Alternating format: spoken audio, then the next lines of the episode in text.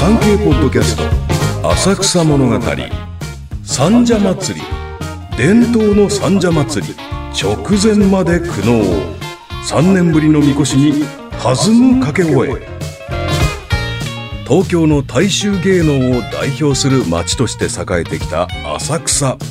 全国的にも知られる三社祭りなしにはこの町を語ることはできません。案内役は私木村京也です。産経新聞に連載された浅草物語三社祭りを再構成してお届けします。えっさそりゃ。今年の5月22日午前7時過ぎ宮みこしを担ぐ伝統の三社祭りの掛け声が3年ぶりに東京都台東区浅草神社の境内に戻ってきた。宮出しされた3期の担ぎ手は、氏子44町会から選ばれた男女およそ300人。標識やお囃子に合わせて、みこしを揺らす姿を、早朝から詰めかけた数百人の観衆が見守った。久しぶりにみこしを担ぐことができて気持ちよかった。一宮を担いだ市村健太さんは弾んだ声で語った。以前と違うのは顔の二重マスクだ。担ぎ手たちには新型コロナウイルス対策が徹底されており、市村さんはマスクは苦しいが想像ほどではなかった。来年はマスクなしで担げると嬉しいと笑顔を覗かせた。2ヶ月余り前の3月中旬、浅草神社の恥工事宮司は悩んでいた。三社祭りで、なんとかみこしを担ぐ機会を設けられないか。結論は出ていなかった。新型コロナが未知のウイルスだった一昨年、みこしを出す都行の実施を目指して、祭りを10月に延期したが、感染は収まらなかった。結局、3機の宮みこしのうち1機をトラックに乗せ、氏子44課長を回った。昨年は台車を使った医業を目指したが、直前に緊急事態宣言が延長。みこしは出せず、空室にご神霊を移し、軽トラックに積んで氏子44課長をひっそりと回った。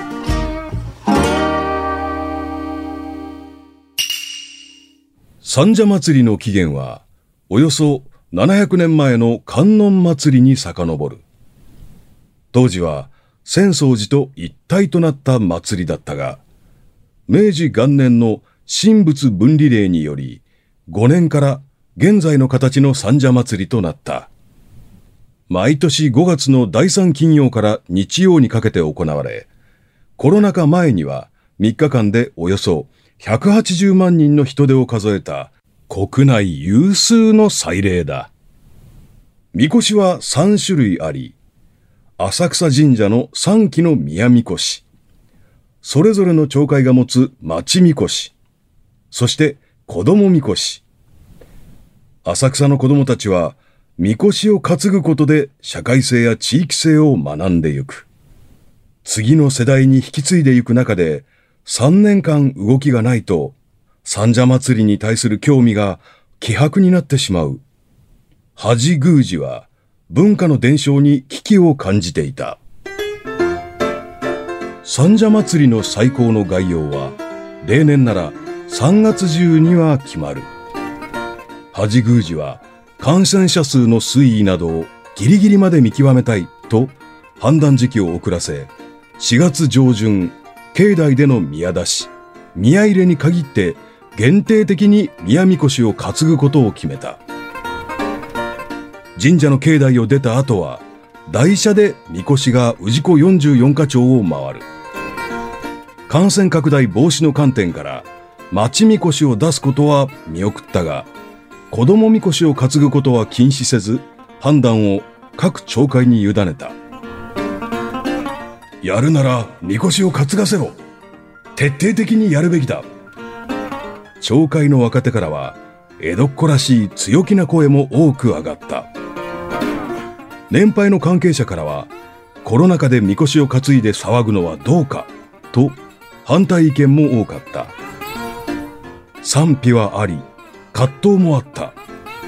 だが、三社祭りという伝統を未来へつなげるためにも、こうした形で行いたい。恥宮司の意志は固かった。みこしを担いでの宮出しが決まった矢先、思わぬ問題が浮上した。日米豪印4カ国による協力枠組み、クワッドの首脳会合が、三社祭り直後の5月24日に都内で開かれることになったのだ。警察による三社祭りの警備体制は見直しを余儀なくされた。とにかく時間を制限して祭りの規模を縮小してほしいと求められ、恥宮司や法産会はまさかこういう落とし穴もあるとは、と頭を抱えた。規模を縮小すれば、みこしが回れない町が出てくる。都行の本義は、みこしに移された氏神様に町を見ていただき、そのご神徳を得ることにある。みこしが氏子44課長を回れないのでは、本義からも外れてしまう。計画通りに実施させてほしい、と、警察との折衝を何度も続けた。ほぼ計画通りの規模での再興が決まったのはおよそ2週間前の5月6日だった。恥宮司は10歩も20歩も前進できた。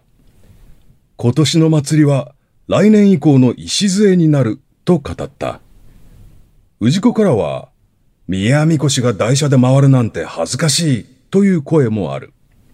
だが、都魚の本義は、みこしを担ぐことではない。みこしは祭りの花。祭礼を続けていくためにも、三社祭りに欠かせないが、みこしがまちまちを回る意味を正しく理解してほしい。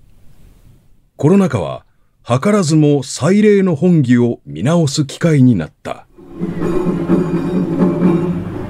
晴天に恵まれた5月22日台車による異業を見つめていた67歳の女性は浅草神社の氏子町で生まれ育った主婦で小学生の頃は子供みこしを担ぐのが当たり前だったと懐かしそうな表情で振り返った。わっしょいわっしょい。子供みこしを出した町会には明るく幼い声が響いた。浅草寿町一丁目町会は昨年暮れにコロナ禍以前から発注していた子供みこしが完成。22日の昼前に子供みこしと出汁を出すとおよそ300人の子供たちが集まった大熊敏夫会長は今までで一番多いと目を細めた2機の子供みこしを持つ浅草千和町会は21、22両日に子供みこしを出し、黄色のハッピ姿の子供たちが掛け声とともにみこしを担いだ。9歳の高橋美子さんは、みんなで息を合わせてみこしを揺らすのが楽しかった。来年も担ぎたいと笑顔を見せた。やってよかった。その様子を見ていた古谷秀夫町会長はしみじみと語った